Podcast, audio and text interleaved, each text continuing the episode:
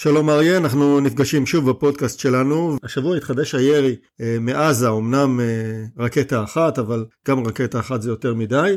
ובתגובה צה"ל אה, פגע בכמה תשתיות ייצור של אמל"ח ברצועה והחליטו להוריד אה, עמדה שיושבת מעל נתיב העשרה, הוקמה ממש קרוב אה, לגבול, עצבנה הרבה מאוד אנשים ביישוב. בצה"ל לקחו את ההזדמנות הזאת כדי להוריד את העמדה, אבל בסופו של דבר הנזק היה ארעי ממש, באותו יום חידשו אותה ועולם מנהגו נוהג. אז מה אתה שומע ומה דעתך בעניין הזה, אריה?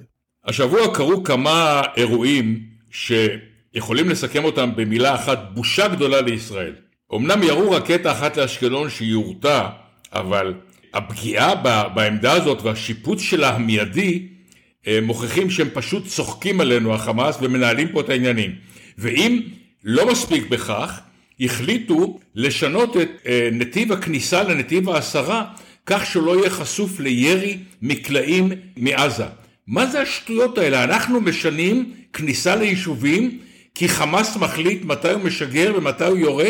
השבוע פגע קליע בבית בנתיב העשרה. כלומר החמאס מחליט מאין ייכנסו ליישובים, איך ייכנסו ליישובים, ואם להוסיף על כך, אז היום התברר שהייתה כבר אה, הייתה כבר הכנה להרוס בתים של כמה מחבלים שרצחו יהודים, והחליטו לדחות את זה כי זה יכול להתסיס את השטח לקראת הביקור המתוכנן של נשיא הברית ביידן בחודש הבא בישראל. זה בכלל נשמע הזוי. מה אנחנו חיים פה בלה לנד?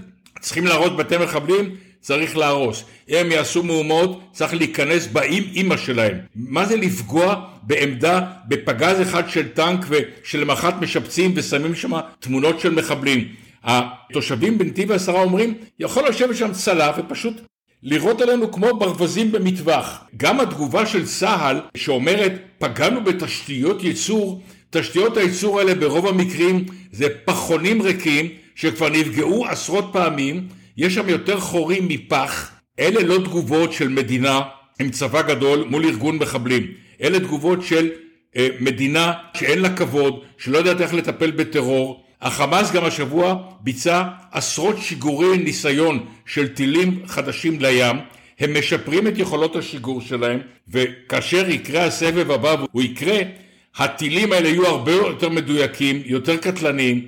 בקיצור, שבוע של אירועים שמילה אחת יכולה לחבר ביניהם, בושה גדולה לישראל, ואף אחד פה לא מזיז את החלק התחתון של גופו כדי לשנות את המצב. אני מסכים איתך לחלוטין לגבי הצורה שבה ישראל מגיבה לאירועים האלה.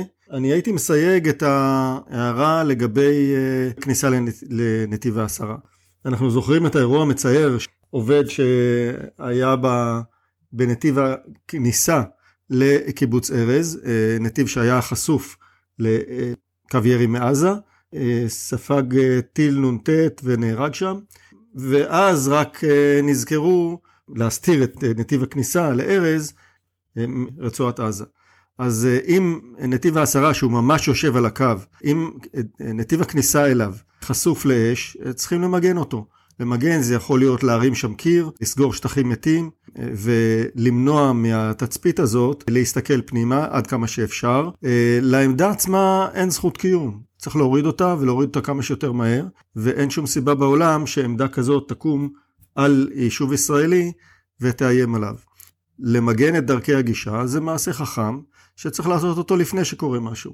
לגבי ההתייחסות לביקור ביידן, נכון, צריכים לכבד אותו, אה, צריכים אה, להימנע מפרובוקציות, אבל אה, פעולות טרור חייבות לקבל ענישה וענישה מרתיעה, וזה בוודאי ובוודאי שהוא לא עניין של נשיא, גם לא נשיא המדינה הידידותית לנו ביותר, ואם הוחלט להרוס בית, צריך לעשות את זה כמה שיותר מהר. ההחלטות האלה הן החלטות שבסופו של דבר משדרות אה, חולשה. כן, אני מבין את ההסתייגות שלך, אבל לפי, לשיטתך צריך להקיף כל בית בנתיב העשרה בחומת בטון. אני אומר אחרת, על כל צליפה, על כל כדור שפוגע, בטח על כל רקטה, להרוס את הווילות של ראשי החמאס בעזה, שבנו אותם בכספים שמוזרמים לעזה, לכאורה כדי לעזור להמונים המסכנים. אה, מול כוח משתמשים ביותר כוח, ואנחנו מתקפלים ומתקפלים ומתקפלים, וזה לא יביא לשום תוצאה.